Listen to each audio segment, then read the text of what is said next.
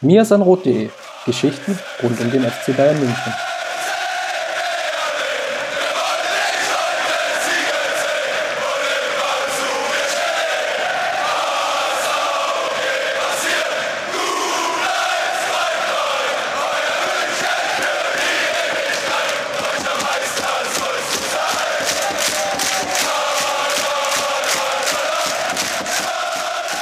Servus und herzlich willkommen zur 78. Folge des Mirsanrot Podcasts. Hier ist Justin und ich melde mich heute mit einer Sonderfolge, in der wir eine Thematik besprechen, die auch von euch immer wieder in den Kommentaren in den Raum geworfen wurde.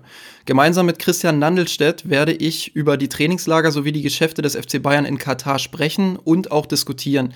Christian ist einigen von euch bereits als Gastautor oder auch als Gast hier im Podcast bei uns bei mirsanrot.de bekannt. Er betreibt aber auch seinen eigenen Blog auf texastexte.com, wo ihr den den vierteiligen Bericht über eine Reise lesen könnt, die heute im Mittelpunkt steht. Erstmal aber Servus an dich, Christian. Hallo. Servus, grüß dich, Justin. Ende letzten Jahres lud dich der FC Bayern dazu ein, die FCB-Frauen nach Katar zu begleiten, damit du dir vor Ort ein Bild über die gesamte Situation machen kannst. Erzähl uns bitte nochmal kurz, wie es zu dieser Einladung kam und warum sie ausgerechnet auf dich als Influencer oder Blogger zuging und nicht auf irgendeinen Journalisten oder ähnliches. Mhm. Also das hatte eine Vorgeschichte, die ähm, begann eigentlich schon im Jahr 2015 ähm, wo ähm, da ist der FC Bayern ja auch schon nach Katar gereist und damals gab es dann noch nach dem Trainingslager dieses äh, fürchterliche Freundschaftsspiel in Saudi-Arabien, ähm, was sie auf dem Rückflug noch mitgenommen haben, wo kurz vorher ein Blogger ausgepeitscht wurde dort und dann haben die da gespielt und dann kochten die Emotionen hoch. Es wurde sehr hart kritisiert, was der FC Bayern da gemacht hat. Einige sind aus dem Verein ausgetreten, andere haben Briefe geschrieben ähm, ja, ich habe mich damals auch gemeldet bei dem äh, Jan Christian Dresen, habe mich darüber beschwert über diese ganzen Reisen, diese ganzen arabischen Geschichten.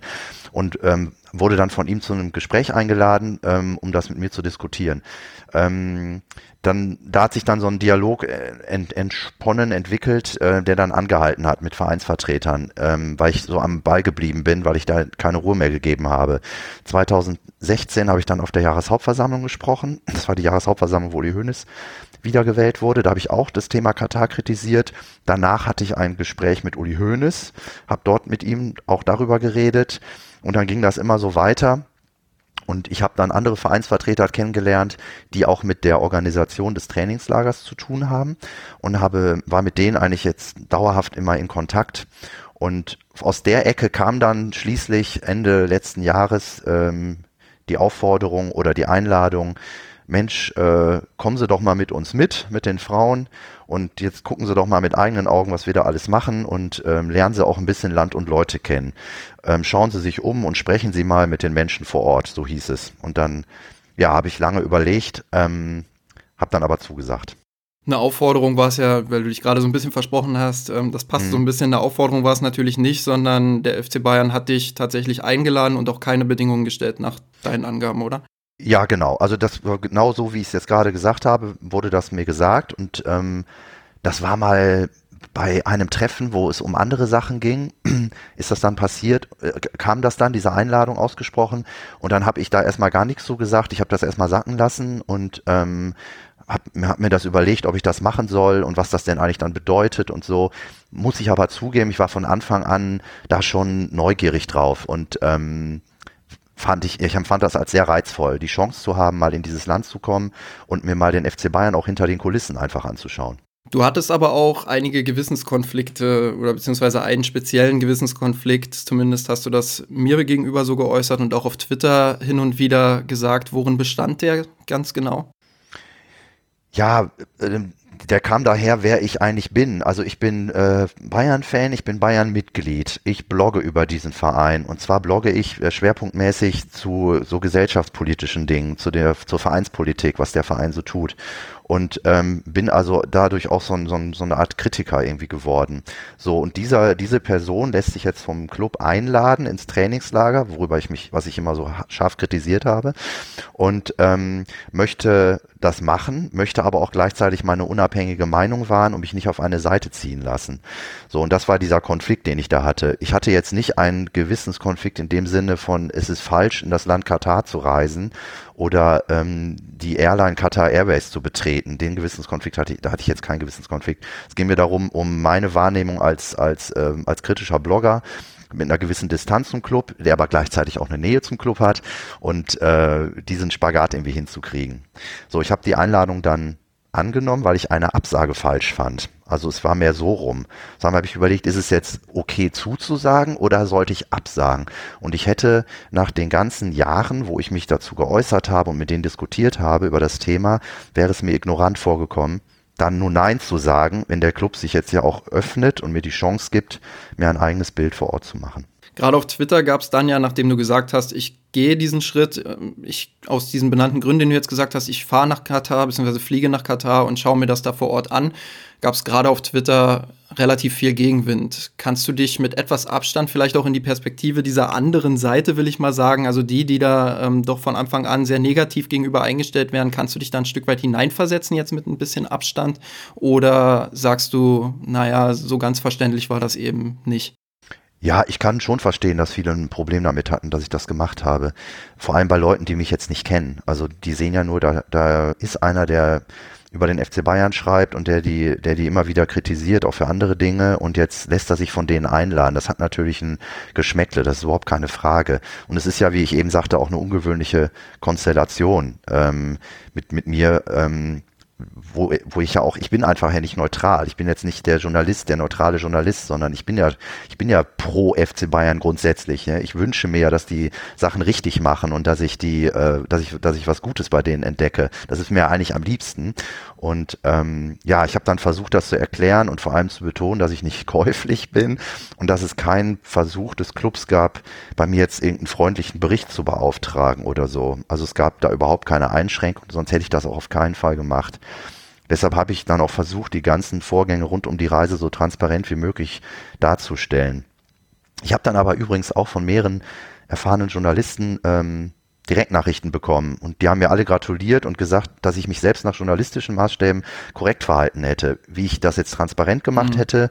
Und ähm, und ich bin nicht mal ein Journalist, also wie gesagt, ich, äh, die haben halt gesagt, ich müsste nur darauf achten, dass ich mir meine Meinung unabhängig bilden könne und ähm, dass ich halt, sollte es Versuche geben vom Club, mich auf deren Seite zu ziehen, dass ich dem halt widerstehe. Aber die, der grundsätzliche Fakt, dass da jemand mir diesen Flug bezahlt und das Hotel bezahlt, äh, wurde aus der Profiseite jetzt erstmal gar nicht für so verwerflich gefunden.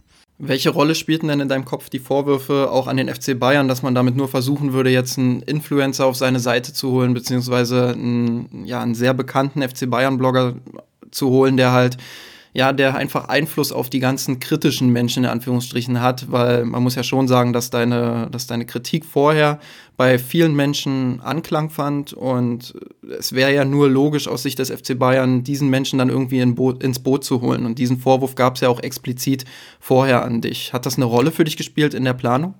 Ja, ich habe darüber schon nachgedacht und, und ja, es stimmt ja auch, dass der FC Bayern sich bestimmt von der Aktion erhoffte, einen Kritiker zu besänftigen. Also das, das, das ist ganz klar, das wird auch im Hinterkopf bei denen gewesen sein.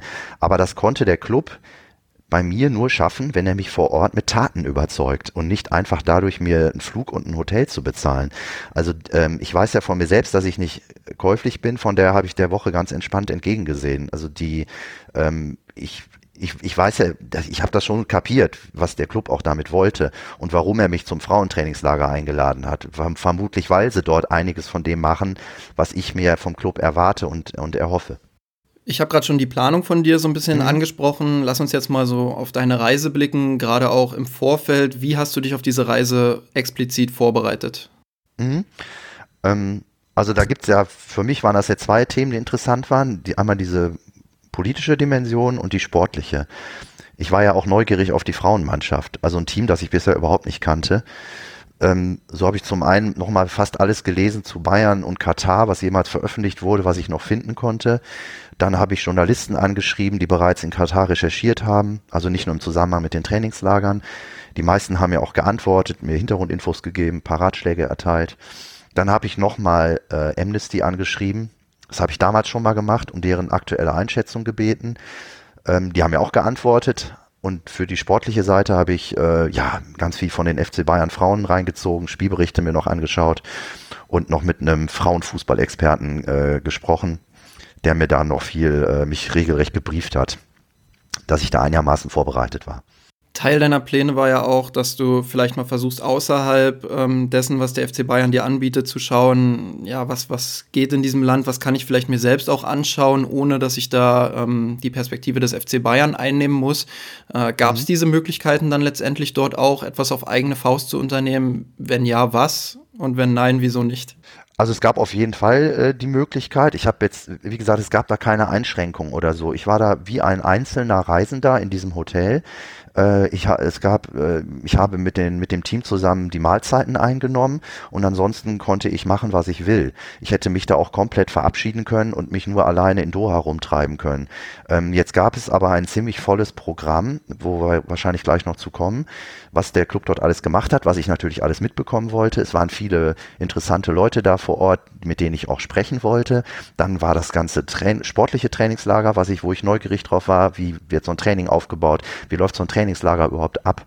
Äh, ich wollte die Spielerin kennenlernen, das Trainerteam kennenlernen. So, es, es war ja dann relativ wenig Zeit noch übrig für jetzt, äh, um mich jetzt tagelang alleine durch die Stadt rumzutreiben. Deswegen habe mhm. ich das relativ wenig gemacht. Ähm, die Woche war so ein bisschen geplant vorab von mir, dass an dem Tag passiert das, an dem Tag passiert das. Und dann dachte ich, ah super, am Samstag äh, ist irgendwie gar nichts. Ähm, super, das ist der letzte Tag vor der Abreise. Da werde ich mal äh, den ganzen Tag mich in Doha rumtreiben. Jetzt hatte am Freitagabend aber Katar den Asien Cup gewonnen im Nachbarland. Da war die Hölle die, los da war die absolut die Hölle los. Das habe ich überhaupt noch nicht erlebt. Die haben mehrere, also es ging dann am Freitagnacht los mit Autokorso natürlich und am Samstag war die Stadt quasi abgeriegelt. Die haben dann einen Staatsakt aus dem Boden gestampft, die haben die Hauptstraßen gesperrt, die haben eine riesen Tribüne aufgebaut. Es war eine, es flogen Kampfflugzeuge wie beim französischen Nationalfeiertag. Es gab Feuerwerk, die die ganze Stadt, das ganze Land war auf den Beinen und man kam praktisch gar nicht mehr weg. Und es, ähm, das Team an dem Tag hatte auch ein Team-Event geplant, die Frauen. Der wurde dann halb abgekürzt, weil man gar nicht mehr sicher war, überhaupt noch zum Flughafen zu kommen. Und deswegen bin ich dann aus diesen Gründen nicht auf eigene Faust in die Stadt gegurkt, sondern bin in dem Stadtteil geblieben, wo dieses Hotel war. Ich bin aber sonst abends viel unterwegs gewesen äh, und habe auch die ganz, den ganz normalen Ort halt kennengelernt. Und ich habe ja auch ähm, ein Gespräch gehabt mit einem, mit einem der Arbeitsmigranten, die da in der Nähe der Espire Academy arbeiteten. Das habe ich auch in dem Blogbeitrag beschrieben. Also das war jetzt so ein bisschen den Umständen geschuldet, dass ich da jetzt nicht mehr gemacht habe. Und ähm, wenn ich jetzt nochmal hinfahren würde, würde ich das auch ein bisschen anders machen. Dann würde ich mehr Fokus darauf legen, auf eigene Faust unterwegs zu sein weil ich dann ja auch gewisse Dinge jetzt schon kennengelernt hätte. Also gerade die, die sportlichen Geschichten und so. Zumal man ja auch sagen muss, ähm, gut, du hast jetzt mit diesem einen Arbeitsmigranten da gesprochen, aber wirklich ja. repräsentativ ist das Nein, natürlich, natürlich nicht. nicht. Also Nein, wäre es aber auch nicht, wenn ich mit fünf gesprochen hätte. Ja, also natürlich. ist was repräsentativ und da sind wir ja. wieder beim Thema, bin ich ein Journalist oder bin ich ein, ein FC Bayern-Mitglied, was, mhm. was in erster Linie wollte ich mir anschauen, was der FC Bayern dort tut. Das war ja mein Hauptinteresse. Ich bin ja nicht ein Investigativjournalist, der jetzt sich in Doha äh, undercover rumtreibt und versucht mit Arbeitsmigranten zu sprechen und so. Das ist so ja auch recht schwierig. Also du musst dir das so vorstellen, das sind die, die, die ganze Stadt ist eine einzige Baustelle. Da werden Straßen gebaut, da wurde jetzt ein komplettes U-Bahn-Netz gebaut, da werden die WM-Stadien gebaut, da werden aber auch, da entsteht ein ganzer Stadtteil am Rand, da sollen mal irgendwie 100.000 Leute wohnen. Das ist, das sind gigantische Dimensionen. Das sind Großbaustellen, die sind auch abgeriegelt, genauso wie Großbaustellen in Deutschland abgeriegelt sind. Da kann man nicht einfach drauflatschen und die Leute anquatschen. Mhm. So, das sind mit Chipkarten kommst du da rein, wie hier auch bei großen Baustellen. Ne? Da sind Zäune. So, jetzt könntest du vor der Tür warten, bis die dann zum Schichtwechsel rauskommen. Ja. Da stehen dann so Transporter, da steigen die dann ein und werden dann in ihre Unterkünfte gefahren, die weit außerhalb der Stadt sind teilweise, ja. Da kommst du gar nicht so mit denen ins Gespräch. Das ist ganz schwer.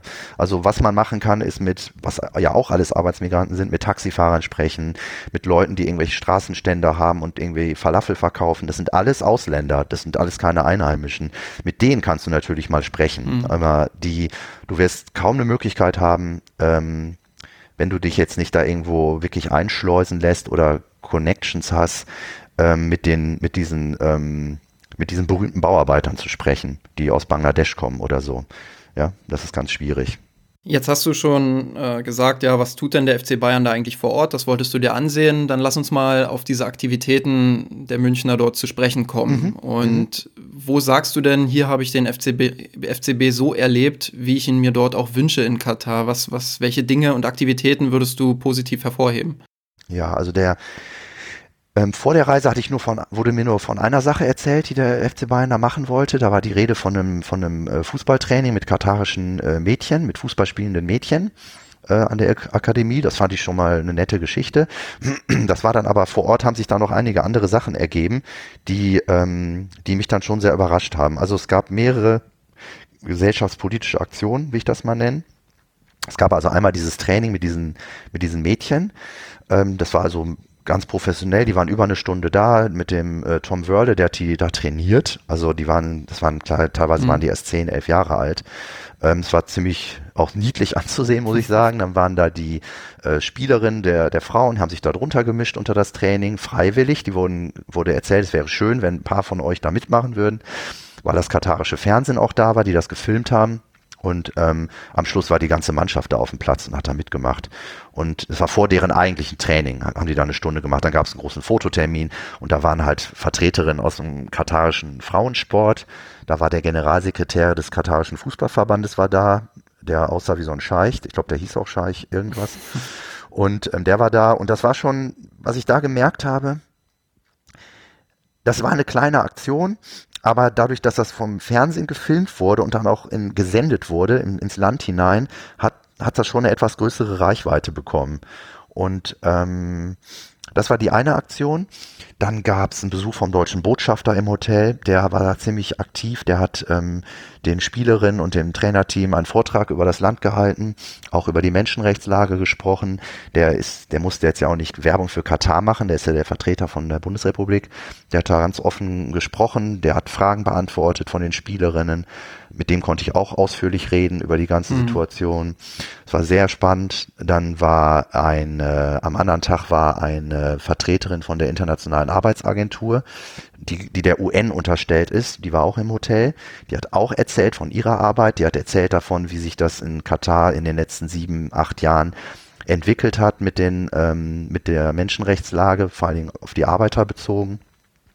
Die hat dann von ihrer Arbeit erzählt und von Reformen, die da jetzt irgendwie angestoßen worden sind und so weiter.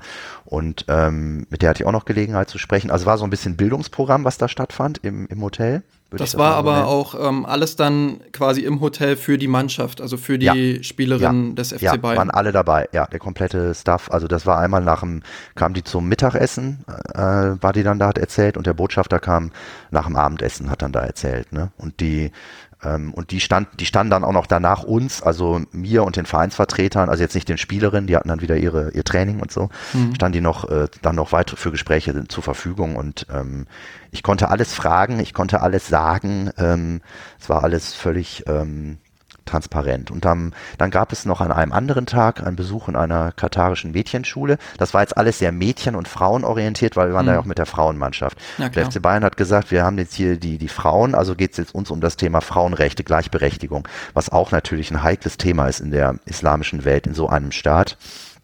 Und es gab dann aber Kontakte äh, zu einer Mädchenschule, die von Einheimischen wohlgemerkt, nicht von einer internationale Schule oder so, wo man dann äh, vor Expatriates gesprochen hätte, sondern es waren katarische Mädchenschülerinnen, wo dann zwei Spielerinnen mitkamen, freiwillig, die da dort aus ihrem Leben erzählt haben und von ihrem Leben als Frau in Deutschland quasi, ja, dass mhm. sie ähm, und das haben die sich selbst, es wurde dem, den Spielerinnen wurde so ein bisschen der Rahmen erklärt vorher, warum fahren wir in diese Schule, was wollen wir dort für Werte vermitteln und dann, ähm, dann durften die sich aber selber überlegen, was sie da nun erzählen wollen. Das haben sie dann auch ganz toll gemacht, finde ich.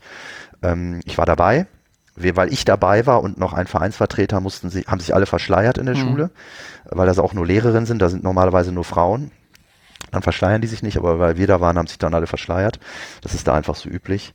Ähm, und dann wurden auch Fragen gestellt und es wurden die Nationalhymnen gespielt. Das war ziemlich bizarr da in dieser Aula.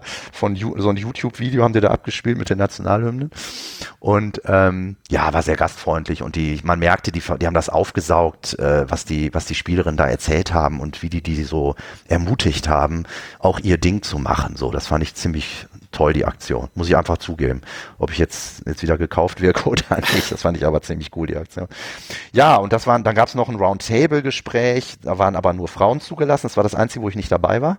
Das war explizit für ähm, Vertreterinnen der katarischen Gesellschaft aus Politik und Sport. Da waren dann zwei Vereinsvertreterinnen auch dabei vom FC Bayern. Und die Frau des deutschen Botschafters war dabei. Die haben da über Politik diskutiert, die haben über Menschenrechte diskutiert mhm. und ähm, haben so ihre Meinung ausgetauscht. Das war, fand auch noch statt. Ja, das waren so die Geschichten, die stattfanden. Das war viel mehr, als ich erwartet hatte. Hm. Ähm, du hast gesagt, das katarische Fernsehen war unter anderem ähm, ja, mhm. vor Ort, als da dieses Training stattfand. Ähm, hast du auch Informationen, wie, wann und äh, zu welchen Zeiten vielleicht das ausgestrahlt wurde, wie groß da auch die Öffentlichkeitswirksamkeit tatsächlich dann auch war? Weißt du da irgendwas? Nee, darüber weiß ich nichts. Ich weiß nur, dass es ausgestrahlt wurde und es war, ich war schon überrascht, es waren drei Sender, die da waren, drei mhm. verschiedene. Ähm, die haben auch Interviews geführt, die haben auch mit dem, mit diesem Fußball-Generalsekretär gesprochen, der, der eine sehr wichtige Position hat im kataharischen Fußball. Also der berichtet direkt an den Emir irgendwie. Ähm, ist auch im Rahmen der WM-Planung. Der wurde da interviewt. Also wurden nicht nur Frauen, mit Frauen gesprochen, sondern halt auch mit Männern zu diesem Thema. Und der unterstützte das da also auch. Also die, ähm, der Frauensport in Katar, das ist so ein Thema, das haben die sich jetzt irgendwie da auch auf die Fahnen geschrieben. Das ist, und wie das jetzt, wie jetzt die genaue Reichweite war oder so, das weiß ich nicht. Nein, keine Ahnung. Okay, ähm, jetzt hast du viele Aktivitäten rund um die Frauenmannschaft mhm. dort äh, beschrieben, die, du hast ja auch selber gesagt, eher im Einzelnen dann kleinere Beiträge sind, die im Größeren mhm. dann vielleicht zu mehr beitragen könnten. Ähm, mhm. reicht das für dich aus, um die Reise dorthin schon zu rechtfertigen, wenn der FC Bayern dort immer diese kleineren Beiträge liefert? Oder sagst du, das ist insgesamt immer noch zu wenig? Mhm. Ähm, also ursprünglich wurde ja kritisiert, dass der FC Bayern in Katar gar nichts tut, außer zu trainieren. Hm. Dann wurde dem Club nicht geglaubt, als er immer wieder von den sogenannten kritischen Gesprächen erzählte, die er in Katar führe. Äh, da wurde ja auch nie was von erzählt hier im Land, in Deutschland. Ne? So, jetzt habe ich, musste ich halt feststellen, der Club engagiert sich vor Ort und zwar so, dass es eine Wirkung im Land hat und nicht für einen PR-Effekt in Deutschland in erster Linie. So habe ich das da wahrgenommen. Das finde ich erstmal gut. Ich habe ja selbst mitgekommen, dass solche Aktivitäten auch geplant sein müssen. Dafür muss man mhm. Kontakte zu verantwortlichen Land haben, diese auch pflegen. Man kann ja nicht einfach hinreisen zack, wir sind jetzt hier, so, morgen gehen wir mal in eine Schule und erzählen euch mal was von Menschenrechten. Ne? Das muss ja vorbereitet werden, da muss man entscheidende Menschen im Land für sich gewinnen. Und das alles ist das Ergebnis, das weiß ich jetzt ja, eines Engagements des Clubs der letzten drei Jahre. Ungefähr. Seitdem geben die da Gas. Ähm, und die Aktionen waren auf den ersten Blick klein, das stimmt, aber sie hatten durch die mediale Verbreitung halt schon eine Präsenz, meine ich. So mit der Frauenmannschaft im Jahr 2019, also das, was ich bewerten kann, finde ich, hat sich der FC Bayern vorbildlich verhalten. Ich betone aber mit der Frauenmannschaft und im Jahr 2019, ja. ja ähm, genau. Nicht mit der Männermannschaft.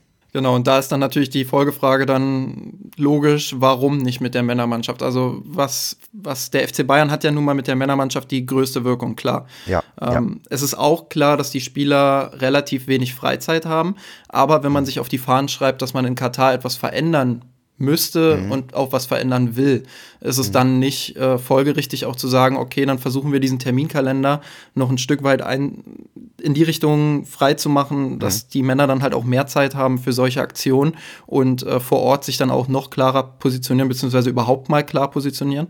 Ja, auf jeden Fall gebe ich dir total recht. Das ist auch das, was ich vor Ort dort auch dis lange diskutiert habe bei einem Gespräch. Warum nicht? Warum macht ihr das nicht mit den Männern? Was ist denn da los? Ja, dann kam das halt. Äh, mit den Männern ist es deutlich schwieriger. Solch, ich sage jetzt, was der Verein sagt, nicht was ich finde, ja. ja. Äh, mit den Männern sei es deutlich schwieriger, solche Aktionen durchzuführen. Einmal der Terminplan, zu dem auch Sponsorentermine gehören.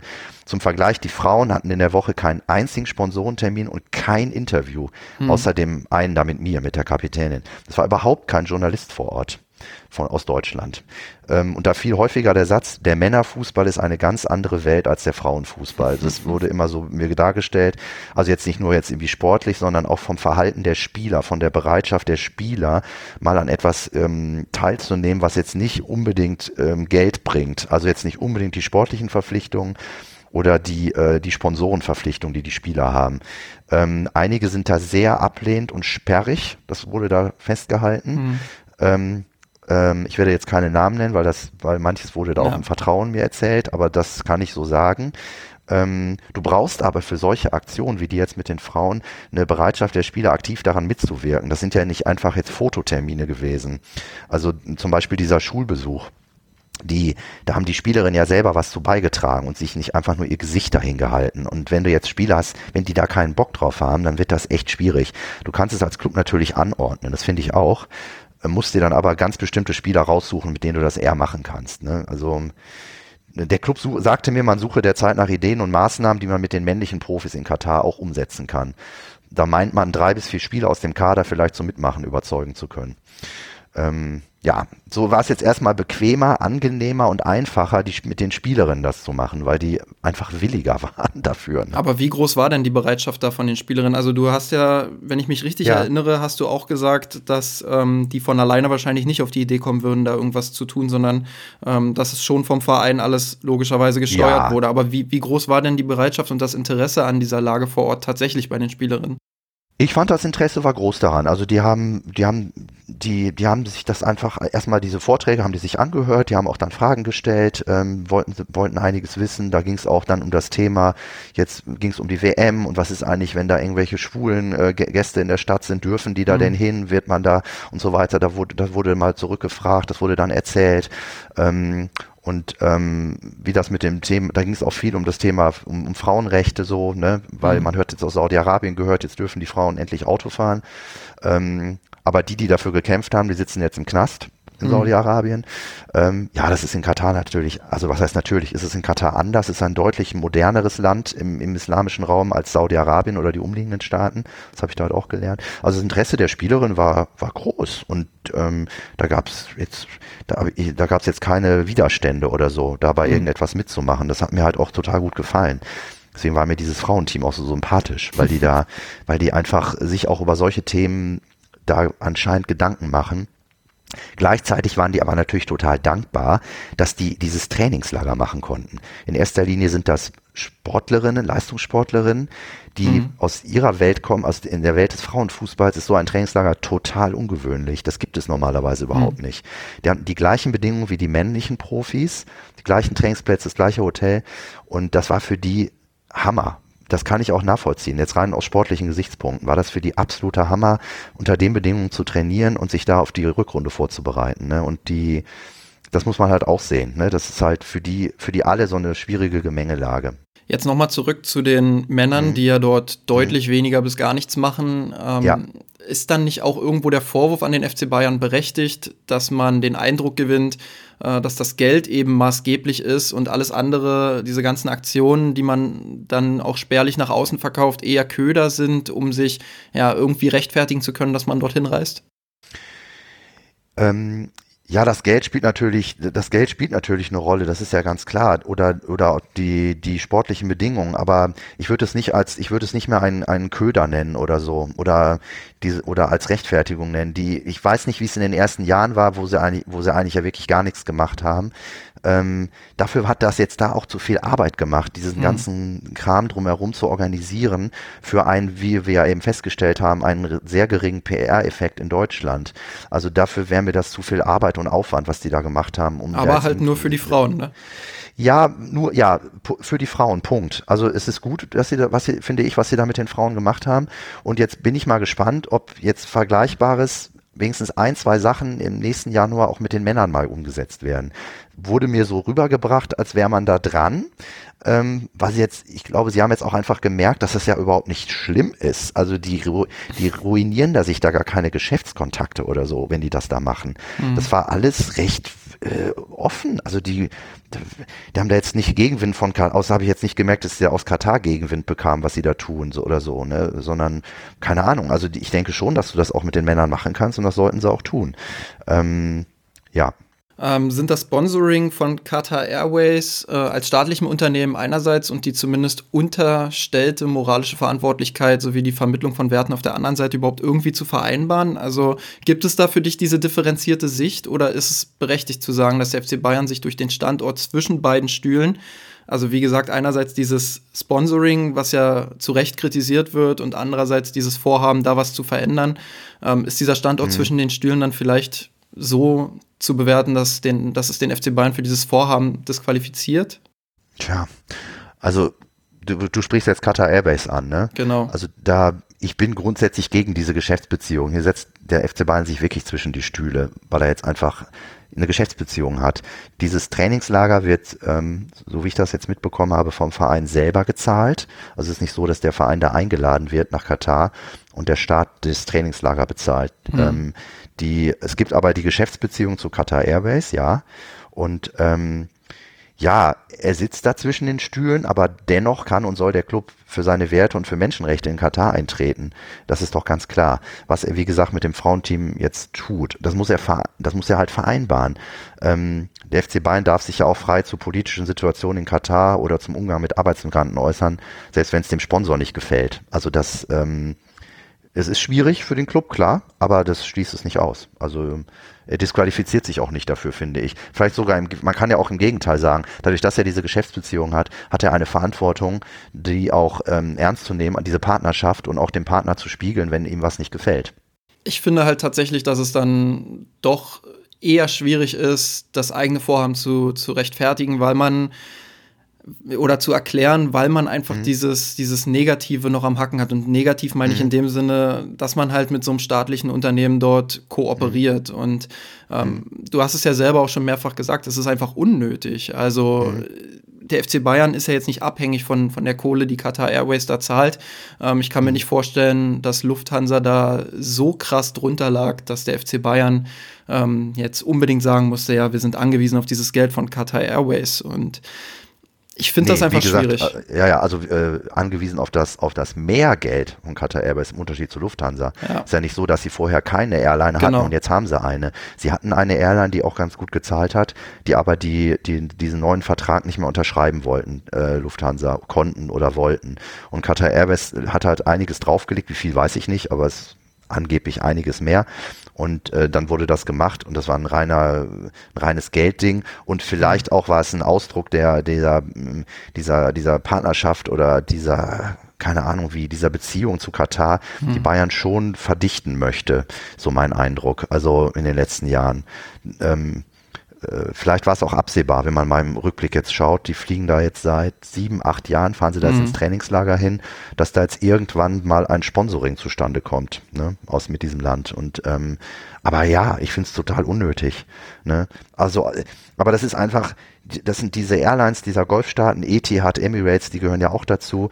Die, die, äh, die haben den Fußball als Sponsoringfeld entdeckt und können natürlich erheblich mehr Geld zahlen als die herkömmlichen Fluggesellschaften ja, und so, so läuft das Business. Ne? Hat denn dir gegenüber mal jemand versucht, das Sponsoring genauer zu erklären, gerade im Hinblick auf diese ganzen Vorhaben, die man hinsichtlich der Moral und hinsichtlich der Vermittlung von Werten hat? Ähm, bist du da mit irgendjemandem ins Gespräch gekommen? Hast du selbst auch mal nachgefragt? Ja, also die, also einmal wurde das mir so schon so erklärt, also der, einmal der, das, das, der finanzielle Grund, warum man das gemacht hat. Ähm, wurde auch offen so zugegeben, dass das mhm. äh, natürlich ein wichtiger Aspekt war. Und ähm, die, wir haben dann auch, ich habe dann auch mit dem Verein über diese Vorwürfe gesprochen gegenüber Qatar Airways, wie die mit den Stewardessen umgehen, ähm, diese Überwachung und diese, diese absurden Regelungen teilweise, die es da mhm. gibt, von denen ja letztens auch in diesem Fernsehbeitrag die Rede war von Sport Insight. ja, was sagt der Verein dazu? Der Verein sagt, das wären alles alte Vorwürfe. Äh, die letzten waren wohl vom, und es ist auch so im Sport Insight Beitrag, die letzten waren von 2015. Danach hat man nichts mehr gehört. Aktuellere Vorwürfe sind nicht bekannt geworden und hm. wie der Verein sagt, hat Qatar Airways ihnen mitgeteilt, dass sich da mittlerweile einiges geändert hätte ähm, an den Regelungen und ähm, es wurde angeblich, wurde, wurde auch mit Flugbegleiterinnen gesprochen, von, aus Vereinssicht. Die fliegen ja ständig mit dem, mit den Maschinen durch die, durch die Weltgeschichte. Ähm, die dann wohl das alles so ein bisschen abgetan hätten, so nach dem Motto, es wäre eigentlich alles völlig im Rahmen und das, mhm. und man wüsste ja, wenn man bei einer Golf-Airline unterschreibt, äh, was das, dass es islamische Regeln sind, dass du da nicht nachts um vier Uhr mit einem Typen ins, ins, äh, in dein Zimmer kommen kannst, dass es einfach verboten ist und äh, dass du keinen Alkohol trinken darfst und so und dass die, äh, und dass du halt stärker kontrolliert wirst als bei anderen Airlines. Ähm, ja, das ist das, was mir da mitgeteilt wurde. Ne? Also ähm, der Verein sieht da mit Qatar Airways nicht das große Problem, was, was wir da sehen. Ich frage mich halt auch immer, warum positioniert sich der FC Bayern dann nicht auch in der Öffentlichkeit noch klarer? Wir haben das angesprochen, mhm. so diesen Standort zwischen beiden Stühlen. Ähm, mhm. Man könnte ja versuchen, das in der Öffentlichkeit noch stärker zu vertreten, zu sagen, okay, einerseits erklären wir jetzt, warum wir dieses Sponsoring machen und erklären auch, ähm, was daran vielleicht besser ist, als viele denken.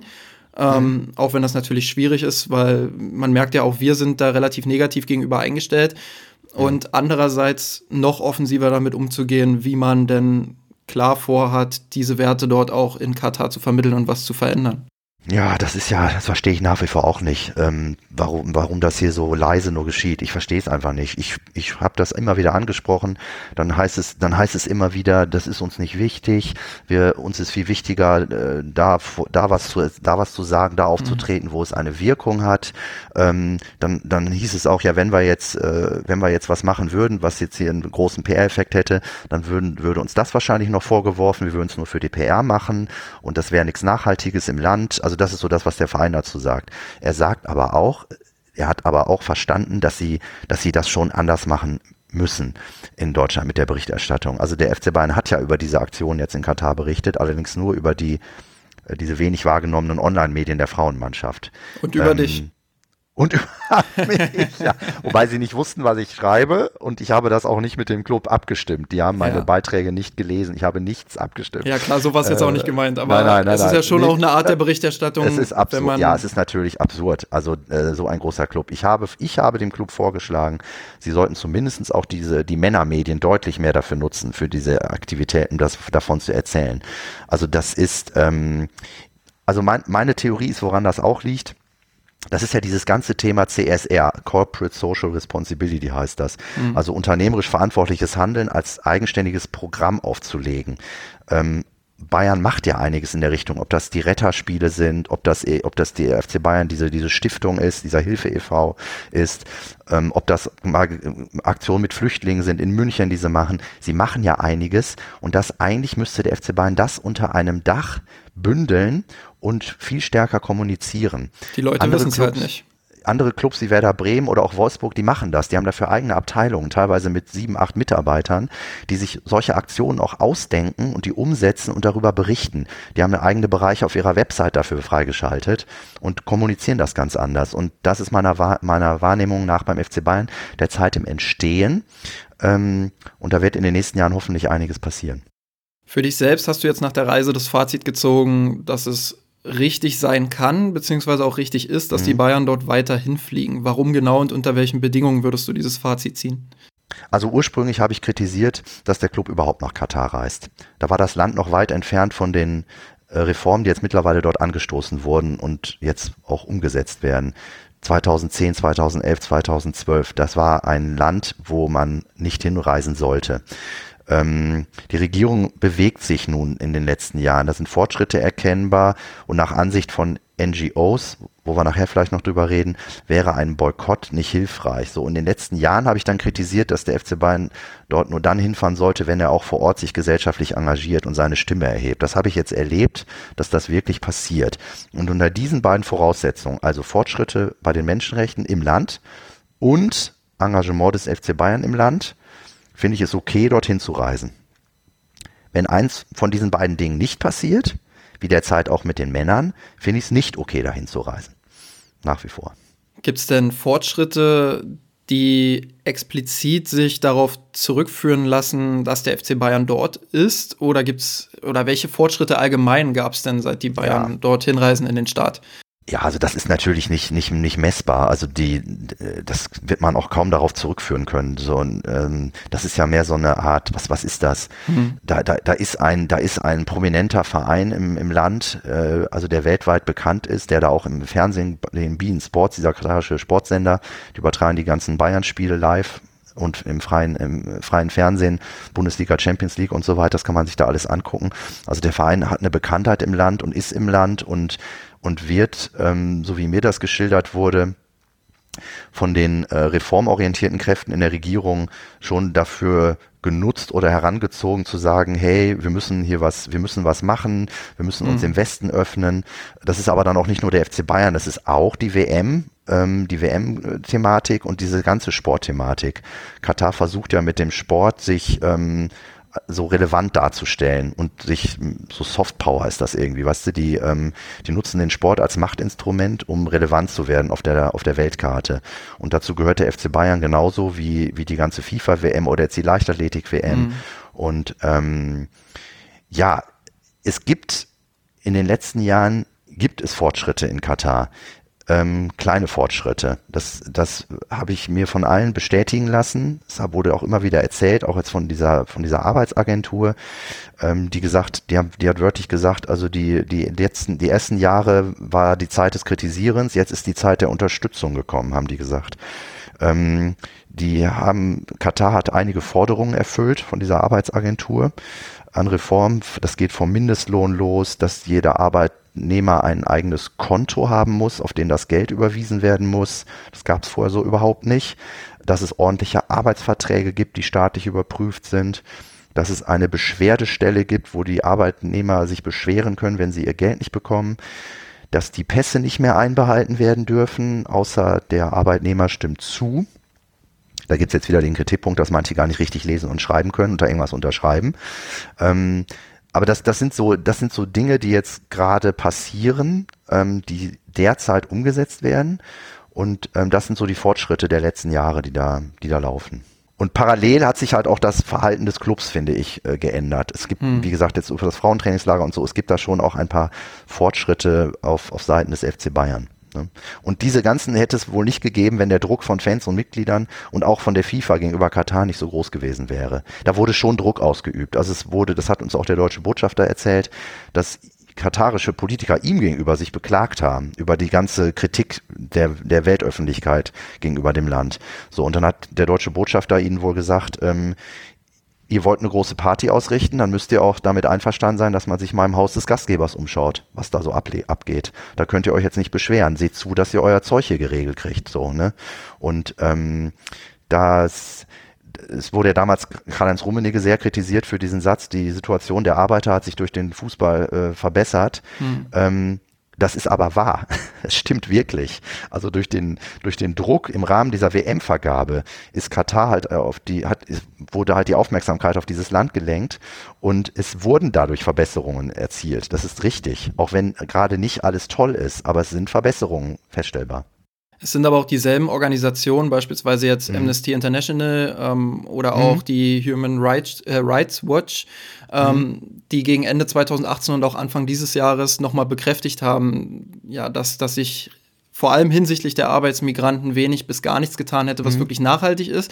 Und mhm. ähm, es wurde auch davor gewarnt, tatsächlich ausdrücklich Katar zu sehr für diese wenigen Dinge, die sich verbessert hätten, ähm, ausdrücklich zu loben. Wie siehst du mhm. das?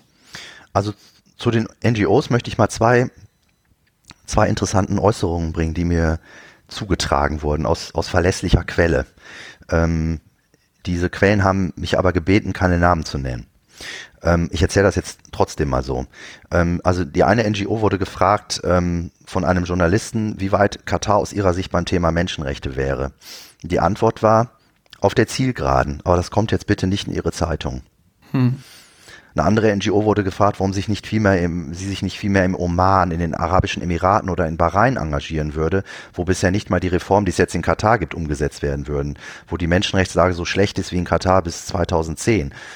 Diese Länder, hieß es, haben keine WM 2022 war die Antwort.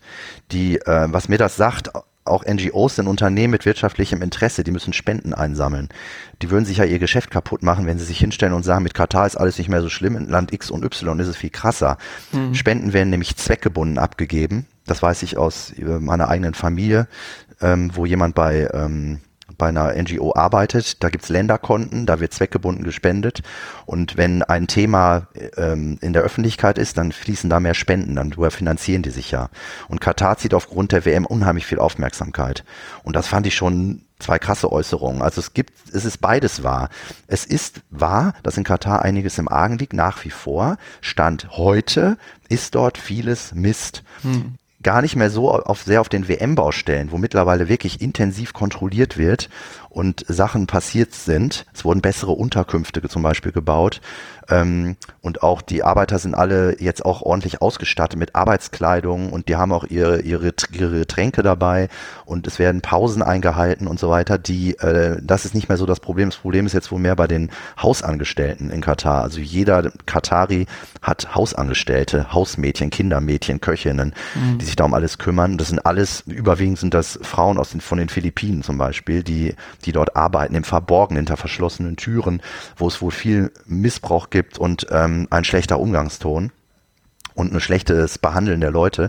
Und äh, das ist gerade wohl das große Problem, wo, wo Katar angeblich versucht, irgendwie da, da ranzukommen, dass sie das besser äh, dass das transparenter wird und dass da auch was passiert. Also es liegt einiges im Argen und ähm, es gibt aber gleichzeitig Reformbemühungen und es wurden Gesetze verabschiedet, die jetzt umgesetzt werden müssen. So ist, kann man beides. Man kann glaubhaft erzählen, hm. was in Katar in den letzten Jahren alles verbessert hat. Man kann genauso glaubhaft aber auch erzählen, was dort Stand jetzt alles nicht in Ordnung ist. Ähm, und so kommen manchmal, glaube ich, auch so Interviews zustande oder so, oder so Berichte. Mhm. Ähm, die, ich hatte ja mit der, wenn ich das gerade noch sagen darf, ich hatte ja mit, äh, mit Amnesty Kontakt jetzt nochmal vor der Reise. Ja. Und die haben das genauso dargestellt. Die haben gesagt, es gibt immer noch Defizite bei den Themen, bei den Themen. Es gibt immer noch keine wirkliche äh, Versammlungsfreiheit oder so. Aber sie, sie haben auch gesagt, es gibt definitiv Verbesserungen. Und es ist jetzt einfach wichtig, das Land, dem Land weiter quasi in den Hintern zu treten, damit die das auch vorantreiben und, und umsetzen. Da muss man weiter kritisch dranbleiben. Ne? So, ähm, Amnesty hat mir aber auch geschrieben, dass es in den umliegenden Ländern wirklich krasser ist und dass man, ähm, dass Katar da einen Schritt weiter gegangen ist schon als die anderen Länder. Vermutlich aufgrund des öffentlichen Drucks. Was ich noch nicht so ganz verstanden habe in der Plausibilität der Argumente, die auch ähm, diese Leute dort, die vor Ort ja als Experten gelten und sich auch engagieren, mhm. äh, immer mhm. wieder verwenden, ist, dass der FC Bayern ähm, ja die, die Opposition, die Reformkräfte, wie du gesagt hast, stärken mhm. würde.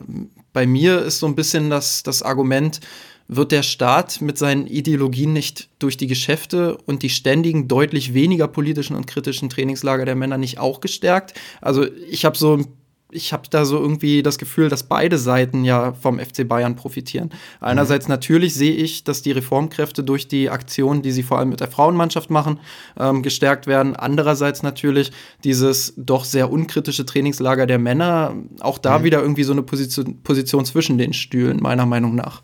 Mhm. Ähm, also da muss ich mal eben kurz erklären, also dieses Thema Opposition, ähm, diese Reformkräfte, von denen ich da spreche, das ist jetzt keine Opposition oder so. In Katar gibt es keine Opposition. Hm. Äh, die wenigen Einheimischen, ich muss nochmal, ich vergesse das immer, sind 300.000 bis 400.000 Kataris mit einem hm. katarischen Pass. Mehr sind das gar nicht. Und da gibt es fast zwei Millionen Arbeitsmigranten im Land. Das muss man sich mal vorstellen. Hm. Ähm, die Einheimischen haben Wahlrecht, die haben alle Bürgerrechte, ähm, die haben kostenlose Gesundheitsversorgung und so weiter. Die, ähm, die, äh, die zahlen praktisch keine Steuern. Die sind mit ihrem Emir, dem König, das, also mit der Autokratie sehr zufrieden. Die haben überhaupt nichts zu meckern. Kein Wunder bei dem Reichtum im Land, von dem die ja sehr profitieren. Es gibt innerhalb dieser Regierung reformorientierte Kräfte und Hardliner, so habe ich das verstanden. Der Emir selbst gehört zu den aufgeschlosseneren. Sonst wird das auch alles gar nicht laufen, weil der hat immer das letzte Wort. Hm. Die, nur ist es natürlich wie, in, wie auch in anderen Regierungen so, da gibt's, da gibt's, oder speziell da gibt es Kräfte, die würden sich lieber mehr in Richtung Saudi-Arabien orientieren. Mit einer ganz krassen Auslegung des islamischen Rechtes, der Scharia, mit ganz strengen Regeln und so weiter. Die, und dann gibt es die, die anderen, oh mein Gott, hier klingt jetzt ständig das Telefon, Entschuldigung, mir ist dann rot. Ähm, und dann gibt es die andere Seite, die leicht in der Mehrheit sind, so habe ich das verstanden. Die wollen das Land dem Westen öffnen, die wollen Business machen mit westlichen Geschäftspartnern, die mhm. wollen für die Zeit nach dem Öl und dem Gas planen. Und ähm, was übrigens Saudi-Arabien ein Dorn im Auge ist und den umliegenden Staaten. Das ist dieser kleine Daumennagel da, hat die WM bekommen. Die stehen in der Öffentlichkeit, die ziehen westliche Geschäftsleute an, die ziehen westliche Intelligenz an, die sie nämlich im Land brauchen, um da überhaupt was auf die Beine zu stellen, weil es viel zu wenige Einheimische gibt, um das alles zu machen. Und ähm, diese Kräfte, die werden angeblich davon unterstützt oder die kriegen Rückenwind, wenn jetzt ähm, ein Club wie der FC Bayern im, im Land ist und sagt, hier fordert Reformen, macht weiter so, ihr seid auf dem richtigen Weg. Ähm, es gibt auch die Hardliner, die sagen, wenn wieder kritisiert wird, seht ihr, eure Reformen interessieren auch gar keinen da draußen. Wir werden ja weiter kritisiert und in die böse Ecke gestellt. das ist ganz eine schwierige Geschichte. Aber so habe ich das verstanden. Und ähm, ob das Trainingslager der Männer da jetzt kontraproduktiv ist, weiß ich nicht. Die äh, es muss, es ist ganz klar, der Verein hat eine Verantwortung, wenn er dahin fährt. Der kann da nicht so tun, als würde er da nur trainieren. Das ist mhm. völlig klar. Und, die, und mit dieser Verantwortung, wenn er der gerecht wird, wenn er sich da äußert und wenn er da so Aktionen durchführt wie jetzt mit den Frauen, dann geht das in die richtige Richtung und dann fühlen sich diejenigen gestärkt im Land, die auch in diese Richtung wollen. Das ist ganz klar. Ne? Wenn der Verein jetzt also sagt, Katar, ihr seid, äh, das reicht uns alles nicht, wir fahren nicht mehr hin, wir wollen mit euch nichts mehr zu tun haben, dann kann ich schon verstehen, wenn diese reformorientierten Kräfte sich da alleine gelassen fühlen, wenn denen dann die Unterstützung ein bisschen fehlt. Du hast auch gesagt, dass die meisten Journalisten gar nicht daran interessiert wären, wenn die Bayern ja versuchen, sie einzuladen, um über positivere Dinge vielleicht auch berichten zu können, die der FC Bayern vor Ort mhm. macht. Äh, könntest du das noch mal kurz ausführen? Ja, also ich habe ja viel gelesen im Vorfeld und hatte mit einigen Journalisten auch Kontakt, auch in Münchner Zeitungen und mit einer Wochenzeitung und so gesprochen. Und ähm, die Journalisten, die beim Männertrainingslager vor Ort sind, berichten nur über sportliche Aspekte. Hm. Ich kann mich an keine einzige Frage zu politischen Themen erinnern, die dort jemals gestellt worden wäre. Zumindest stand nichts davon in irgendwelchen Zeitungsartikeln. Ich habe einen Journalisten darauf auch angesprochen. Er sagte mir, es gäbe keine Zeit für diese Themen vor Ort seltsame Antwort, muss ich ehrlich sagen. Mhm. Weil es gibt da auch Pressekonferenzen, da kann man doch mal so, jetzt haben wir über, darüber gesprochen, dass Lewandowski morgen wieder ins Training einsteigt und Thomas Müller hat Schnupfen. Und jetzt, ähm, meine Güte, was ist das denn hier? Und jetzt möchte ich doch mal wissen, ähm, was macht ihr denn hier sonst so, außer zu trainieren? Ne? Die berühmten kritischen Gespräche. Was fand da diese Woche schon was statt? Kann man ja mal als Journalist fragen. Findet nicht statt. Da hat jemand anderes knallhart gesagt, dass diese gesellschaftspolitischen Themen im Sportteil kaum Leser interessieren würden bringt keine Klicks. Hm. Als der FC Bayern zum ersten Trainingslager der Frauen 2018 in Doha zu einer Pressekonferenz eingeladen hat und ausdrücklich betonte, dass alle Fragen zugelassen wären. Da, da waren nämlich auch Vertreter aus Katar bei dieser Pressekonferenz, haben da am Podium gesessen und die waren vorher ganz nervös, was, äh, was fragen die denn jetzt, was kommt da jetzt und so. Und dann hat, hieß es wohl, ich gebe das nur wieder, was der Verein mir gesagt hat, bei uns dürfen alle Fragen gestellt werden. Bei uns ist das so in Deutschland. Da müsst ihr jetzt euch, da müsst ihr jetzt, das müsst ihr jetzt durchziehen, da müsst ihr jetzt mitmachen, ne? Ja, und dann kam ein einziger deutscher Journalist kam dahin hm. vom Münchner Merkur und hat äh, Fragen gestellt zum Frauentrainingslager. Kein anderer hat die Einladung angenommen. Und das ist natürlich schon eine harte Nummer. Also ähm, offenbar zieht das Thema nicht so groß. Und das finde ich schade, weil das sind häufig auch Journalisten, die in der Heimat halt jedes Jahr pünktlich ihre kritischen Berichte abliefern über den FC Bayern in Katar, aber dann nicht wirklich danach haken. Ich verstehe das nicht. Aber das ist, so ist es, so nehme ich das wahr. Wenn dem denn tatsächlich wirklich so ist, wie es der FC Bayern da geschildert hat, geschildert hat dann verstehe ich das natürlich auch nicht. Ähm, mhm. Zwei Sachen vielleicht dazu. Ähm, zunächst kann ich mir vorstellen, dass es beim Männertrainingslager vielleicht mehr Anziehungskraft auch für die Journalisten hätte. Also wenn der FC Bayern mhm. sagt, wir machen, wir machen sowas beim Männertrainingslager und laden da die Journalisten ein, auch mal eine mhm. kritische Gesprächsrunde zu führen, ähm, Auf jeden Fall. dann mhm. wäre das vielleicht noch mal wirksamer, dann würden vielleicht auch mehr Journalisten kommen. Mhm. Ähm, und andererseits natürlich auch fällt es mir irgendwie schwer zu glauben, dass es da keinen Experten oder Journalisten gibt, der der einfach mal darüber berichtet, Du hast ja jetzt einige positive Aspekte aufgezeigt, mhm. die auch für mich nachvollziehbar klingen, wo ich auch sage, ähm, das ist eine gute Argumentation, das ist eine gute Basis, auf der man dann durchaus auch weiterarbeiten kann. Mhm. Ähm, aber es gibt ja tatsächlich keinen Experten oder Journalisten, zumindest mir nicht bekannt, und ich habe auch mhm. keinen Artikel gelesen, der das irgendwie aufgreifen würde, der diese positiven Aspekte mal in Betracht zieht. Woran liegt das deiner mhm. Meinung nach? Ist das nur, oder der ist überhaupt thematisiert, ja. Ist das mhm. nur diese Ignoranz einiger Journalisten oder woran liegt das? Es ist für mich nicht greifbar. Also es, du hast ein paar Dinge ja schon angedeutet. Also erstmal bei den, bei den Männern sind deutlich, sind halt Journalisten mit dabei, Sportjournalisten allerdings nur. Das ist immer die eine Sache. Bei den Frauen ist gar kein Journalist da, weil der Frauenfußball leider kaum interessiert. Mhm. Die, das kostet die Verlage ja auch Geld, die Journalisten dahinter, darunter zu schicken. Flug, Hotel und so weiter. Das, das kostet ja Geld einfach. Jetzt schicken einige Verlage ihre Sportjournalisten darunter zum Männertrainingslager. Die Sportjournalisten berichten über Sport. Die füllen ihr Ressort mit, mit, mit den, mit den Fußballthemen. Sportbild oder wer da unten dann rumhängt. Mhm. Der Kicker. Die, die, die berichten nicht über so etwas, über diese Themen anscheinend. Da müssten jetzt Journalisten runter, die nicht aus dem Sportbereich kommen, mhm. die aus einem einem äh, wirtschaftlichen, aus dem gesellschaftspolitischen, aus dem Politikressort kommen, mhm. da, von, der, von der Welt oder von der FAZ, da müsste ein Politikredakteur, das müsste aber die Zeitung dem bezahlen und das Geld ist knapp. Der müsste da runtergeschickt werden, um den FC Bayern dort mal kritisch zu begleiten. Genau. Und daraus einen Bericht machen. Mit Sachen, die da passieren und mit Sachen, die da nicht passieren. Das fände ich eine super Geschichte. Und ähm, da könnte der Club sich ja auch gar nicht gegen wehren. Äh, der müsste da ja zu Stellung nehmen, dann vor Ort, wenn er gefragt würde. Und ähm, das passiert aber nicht. Ich vermute mal, vielleicht sind das Budgetgründe. Äh, diese Trainingslager sind im Sportressort ähm, eingebunden und da finden diese Themen nicht so Gehör. Vielleicht liegt es daran, ne? Ja, das, das spricht so ein, so ein bisschen das an, was, was mich auch noch interessiert, nämlich wie beide Seiten mhm. so Schritte aufeinander zugehen können. Ich habe ja gerade schon gesagt, ähm, so ein Roundtable mit einer kritischen Diskussion wäre zum Beispiel möglich. Das wäre ja auch in Deutschland möglich. Und dann könnte man sagen, mhm. okay, also aus Sicht des FC Bayern, okay, wir haben euch jetzt einige Dinge erklärt und erzählt. Ihr könnt natürlich mhm. weiterhin sagen, ihr glaubt uns nicht, weil wir uns hier nur versuchen zu mhm. rechtfertigen. Aber dann kommt halt vor Ort gucken und ja. schaut euch das selbst an.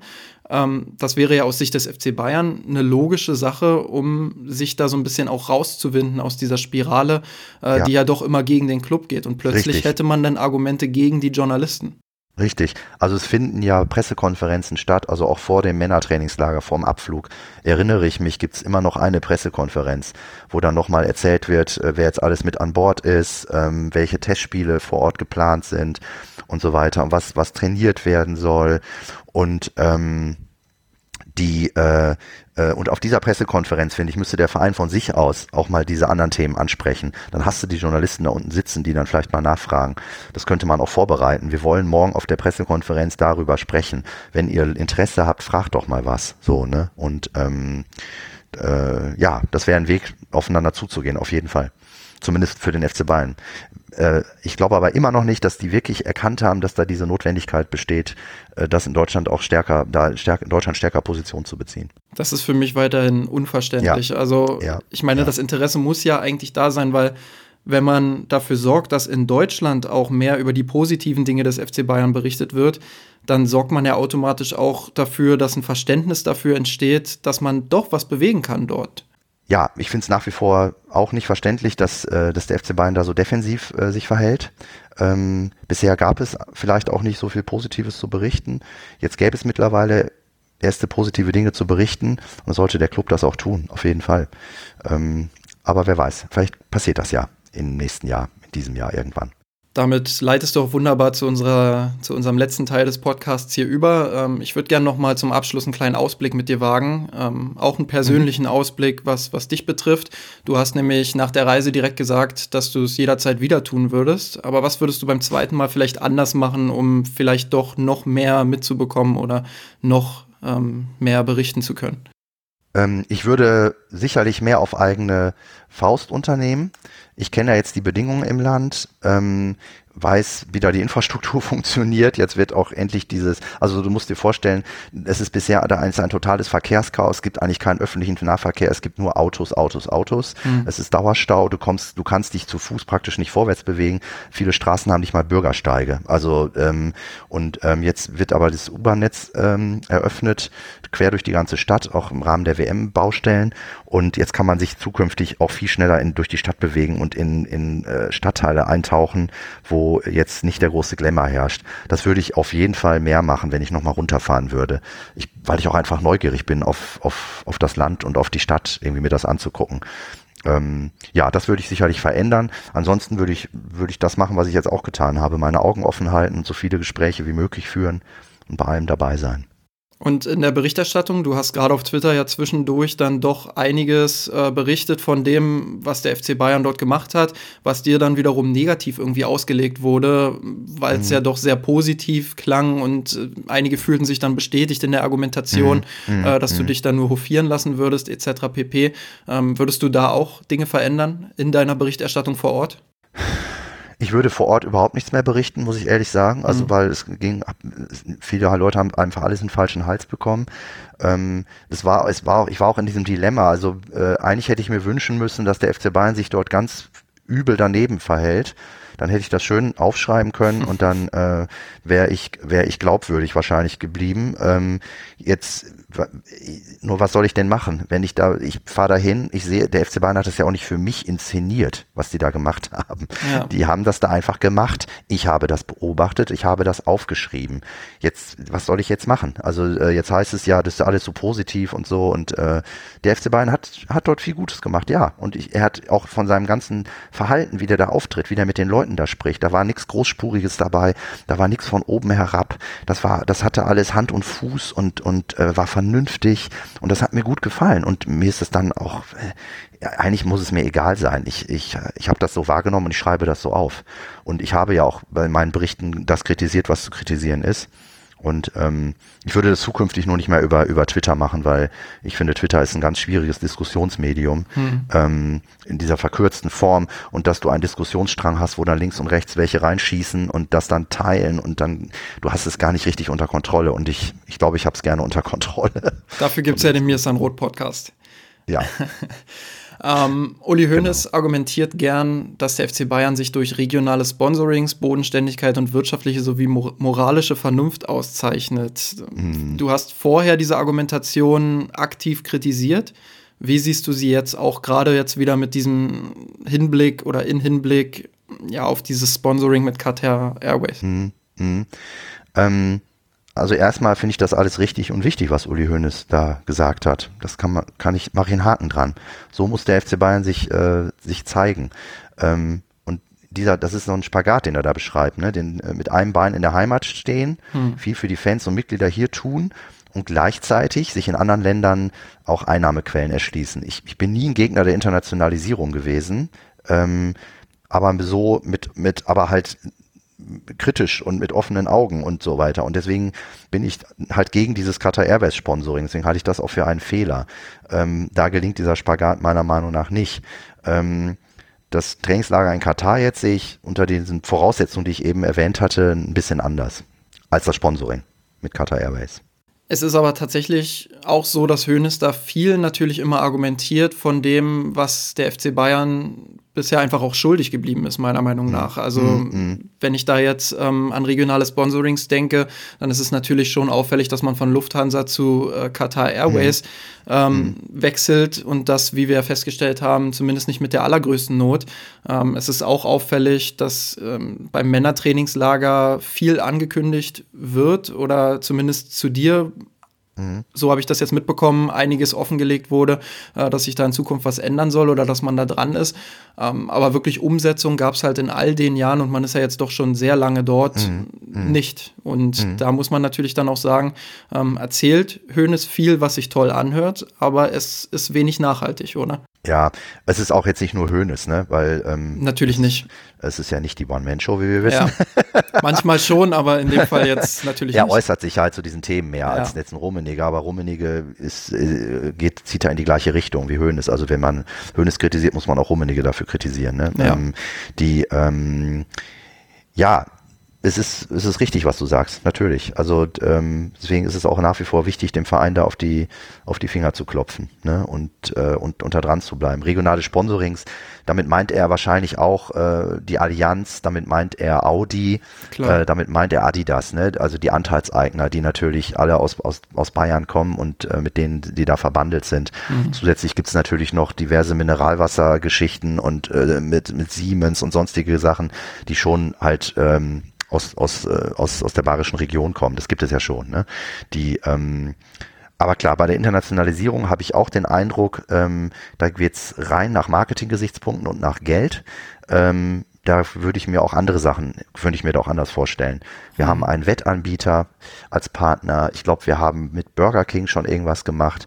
Das ist alles, oder mit Coca-Cola, das finde ich alles nicht äh, richtig für einen Sportverein. Hm. So, für einen Sportclub finde ich das alles nicht richtig. Und da finde ich, müsste man andere Maßstäbe ansetzen bei der Sponsorensuche.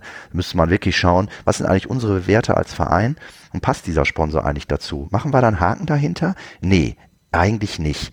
Können wir eigentlich nicht machen. Oder okay, wir machen was mit, mit Burger King, aber dann lasst uns irgendwie, keine Ahnung, einen Veggie-Burger entwickeln oder einen Bio-Gemüseburger oder irgendetwas und dann sagen, das ist das, wo der FC Bayern hintersteht. Den also, Schubeck-Burger. Ja, keine Ahnung, ein bisschen kreativer daran zu gehen und, ähm, und, und das finde ich, würde die Marke FC Bayern stärken, das würde der Marke gut, total gut tun und es würde trotzdem Geld bringen. Das ist ja mein Reden seit Jahren, dass der, dass der FC Bayern, glaube ich, nicht das große Problem hat, Sponsoren zu bekommen ähm, und da schon eine Macht hat, da auch seine eigenen, ähm, seine eigenen Ideen, seine eigenen Werte mhm. da durchzusetzen.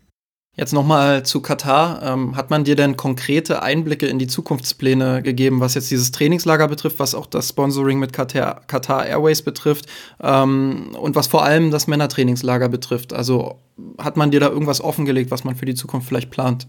Nein, kaum. Also ich, also ich denke, es ist klar, dass die Trainingslager fortgesetzt werden. Ähm, ja. Die sehen das da als eine, als eine Beziehung zu auch zu bestimmten Leuten da und zu, äh, zu dem Land, die, die jetzt auf, die jetzt gestartet wurde und das geht weiter. Ähm, das Frauentrainingslager geht wohl auch weiter, wobei das jetzt nie so richtig definiert war. Das war jetzt dieses Jahr und das letzte Jahr war das so, hieß es, das wäre auch eine Belohnung der guten sportlichen Leistungen des Frauenteams, dass sie, dass sie die Möglichkeit haben, dieses Trainingslager zu machen. Ähm, wenn jetzt die, die Frauen, keine Ahnung, in der Liga Fünfte oder Sechster werden, ich weiß nicht, ob sie dann als Strafe die nicht mehr dahin nehmen, keine Ahnung. Glaube ich aber auch nicht, weil da wurden jetzt halt auch diese Aktionen durchgeführt und da soll es auch weitere geben und im nächsten Jahr und das geht, geht denke ich mal, auch weiter. Ich kann mir nicht vorstellen, dass es zusätzliche Sponsoren aus diesem Land beim FC Bayern gibt. Ich denke, dass jetzt hier mit, mit, mit Qatar Airways, ähm, das war's jetzt. Ich wüsste nicht, was der FC mhm. Bayern da sonst noch äh, zum Glück, was die sich da sonst noch an Land ziehen sollten. Ähm, ja, und beim Männertrainingslager gab es halt nur diese vagen Ankündigungen und Überlegungen, Vergleichbares wie jetzt mit den Frauen auch bei den Männern einzuführen mhm. und, und, und zu machen. Ne? Mehr weiß ich da jetzt nicht. Was ist denn dein persönliches Gefühl dahingehend? Wir haben ja vorhin diese Zeitthematik auch angesprochen. Mhm. Ähm, mhm. Ja, wenn ich überlege, dass Journalisten an der Siebener Straße schon häufig drei Stunden auf ein Interview warten müssen. Mhm. Auch wir beide mussten, mussten ja da ordentlich Zeit verbringen, bis wir dann mit Arjen sprechen mhm. konnten. Ähm, mhm. da stellt sich mir die Frage, ist es überhaupt möglich, diese Zeit freizuschaufeln oder ist der FC Bayern auch wirklich ernsthaft daran interessiert? Und dann muss man natürlich mhm. im nächsten Schritt auch so ein bisschen ähm, reflektieren, macht es dann überhaupt Sinn, da weiter hinzufahren, beziehungsweise macht die ganze Argumentation dann noch Sinn? Es hängt nee, ja irgendwie alles ja, da dran. Ja, es hängt alles da dran, natürlich. Und ähm, ich, also in, in der natürlich ist der FC Bayern in der Lage, recht, wenn er das rechtzeitig den Spieler und Trainerteam kommuniziert, zu sagen, im nächsten Trainingslager im Januar machen wir zwei Geschichten mit, mit äh, drei oder vier Spielern aus dem Team. Die werden jeweils zwei Stunden Zeit benötigen. Die bauen wir in diese Wochenplanung ein. Einmal machen wir dies und einmal machen wir das. Und dafür nehmen wir den Kimmich und den Hummels und den äh, und Sven Ulreich, weil die dazu bereit sind weil, oder weil wir glauben, dass die da eine Motivation zu haben. So, natürlich könnte man das organisieren und machen. Äh, ist halt die Frage, ob der, wie groß der Wille da auch ist. Hm. Also, ähm, und da bin ich jetzt einfach mal gespannt. Ist für mich gerade völlig offen. Ähm, ich, ich hoffe das. Ich hoffe das. Und wenn es nach wie vor nicht passiert, dann, dann bleibt die Kritik bestehen, dass sie eigentlich äh, mit den Männern so nicht dieses Trainingslager machen können. Mhm. Ähm, dann ist das auch zu wenig, wenn das nur mit den Frauen passiert. Was ein schönes Fazit ist. Ich hätte aber abschließend gerne noch ähm, eine Frage von Patreon gestellt, die heute früh noch reinflatterte. Mhm. Ähm, wie könnte sich denn ein künftiger Dialog zwischen den Kritikern und der Führung gestalten lassen? Also Kritiker würde ich jetzt so wie dich beispielsweise ähm, mhm. sehen, aber sicherlich auch ähm, kritische Journalisten oder ähm, mhm. ja, einfach alle, die, die mit dem Trainingslager ein Problem haben. Mhm. Wie könnte man das machen? Du hast es ja eben einmal erwähnt. Natürlich könnte man mal so ein, so ein, so ein keine Ahnung, so ein Roundtable-Gespräch organisieren mit, mit, mit Presse- und Fanvertretern mhm. zum Beispiel. Das fände ich mal ganz toll, wo man mal, wo man das mal zum Thema macht. Es gibt ja, es gibt ja den Club Nummer 12, es gibt ähm, es gibt sonst die aktive Fanszene mit Leuten, die da totales Interesse daran hätten, ähm, mal mit dem Club darüber zu sprechen. Und zwar nicht hinter verschlossenen Türen, ähm, so wie ich das jetzt meistens gemacht habe, mhm. sondern halt äh, schon ja quasi öffentlich. Also mhm. ähm, ne, ähm, das fände ich total gut, weil man sorgt durch Gespräche ja für Verständnis, für, für Transparenz, erklärt mal ein bisschen was und das sollte der Verein sich mal trauen. Das finde ich auch. Das wäre zumindest, das wäre, finde ich, eine Möglichkeit, sowas mal zu organisieren. Ähm, ja. Ich bin oder ich weiß ja, dass, dass der FC Bayern einige Leute im Club hat, die uns zuhören. Vielleicht ist da in Zukunft ja, ein bisschen was drin Richtung Öffentlichkeitsarbeit. Es wäre auf jeden Fall zu wünschen, weil das ja. die ganze Thematik einfach auch näher bringen würde und auch greifbarer für den normalen FC Bayern-Fan, der halt nicht äh, die Gelegenheit hat, wie du, dann nach Katar ja. zu reisen oder eingeladen zu werden oder was ja. auch immer. Auf jeden ähm, Fall. Letzte Frage, die auch damit verbunden war, wird dieses Thema auch in den Arbeitskreisen angesprochen? Ist dir da irgendwas bekannt? Da ist mir nichts bekannt. Nee, da weiß ich nichts von. Okay, dann, dann mhm. bedanke ich mich recht herzlich bei dir, dass du dir die Zeit genommen hast, mit uns hier heute über dieses Thema zu sprechen. Ja, ähm, gerne. Gerade auch, weil es natürlich ein Thema ist, was unsere Zuhörerinnen und Hörer sehr interessiert, wo immer wieder nachgefragt wird, ja, könnt ihr da mal euch irgendwie positionieren oder irgendwie äh, Einblicke geben. Und umso dankbarer sind wir natürlich, dass du erstens die Reise gemacht hast. Dafür würde ich auch gerne nochmal ein Kompliment aussprechen. Ähm, man muss nicht mit dir einer Meinung sein, man muss auch nicht alles teilen, was du dort berichtet hast und ein Fazit gezogen hast. Aber ich glaube, du hast das ähm, gerade auch mit den Gewissenskonflikten, die wir da zu Anfang besprochen haben, ähm, doch sehr gut gelöst und eine gute Diskussionsgrundlage geboten, die in Zukunft hoffentlich vom Verein dann auch aufgenommen wird und die vor allem auch von vielen Journalisten dann aufgenommen wird.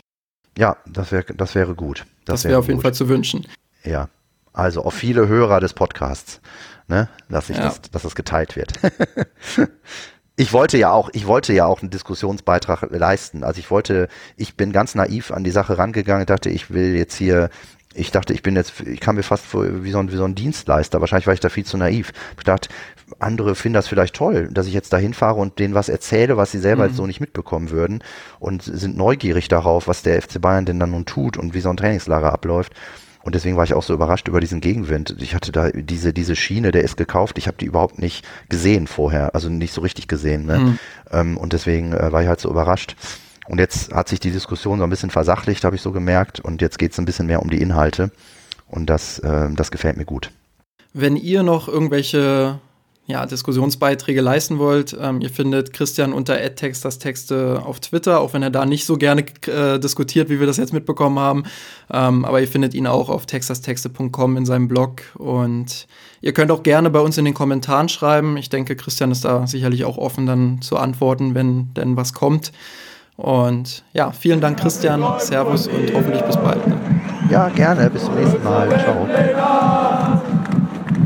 Wir haben den Kampf gewonnen, den Tod kommen, der Haien hat's gemacht. Ich hab geträumt von dir, von unserer Weltpläne.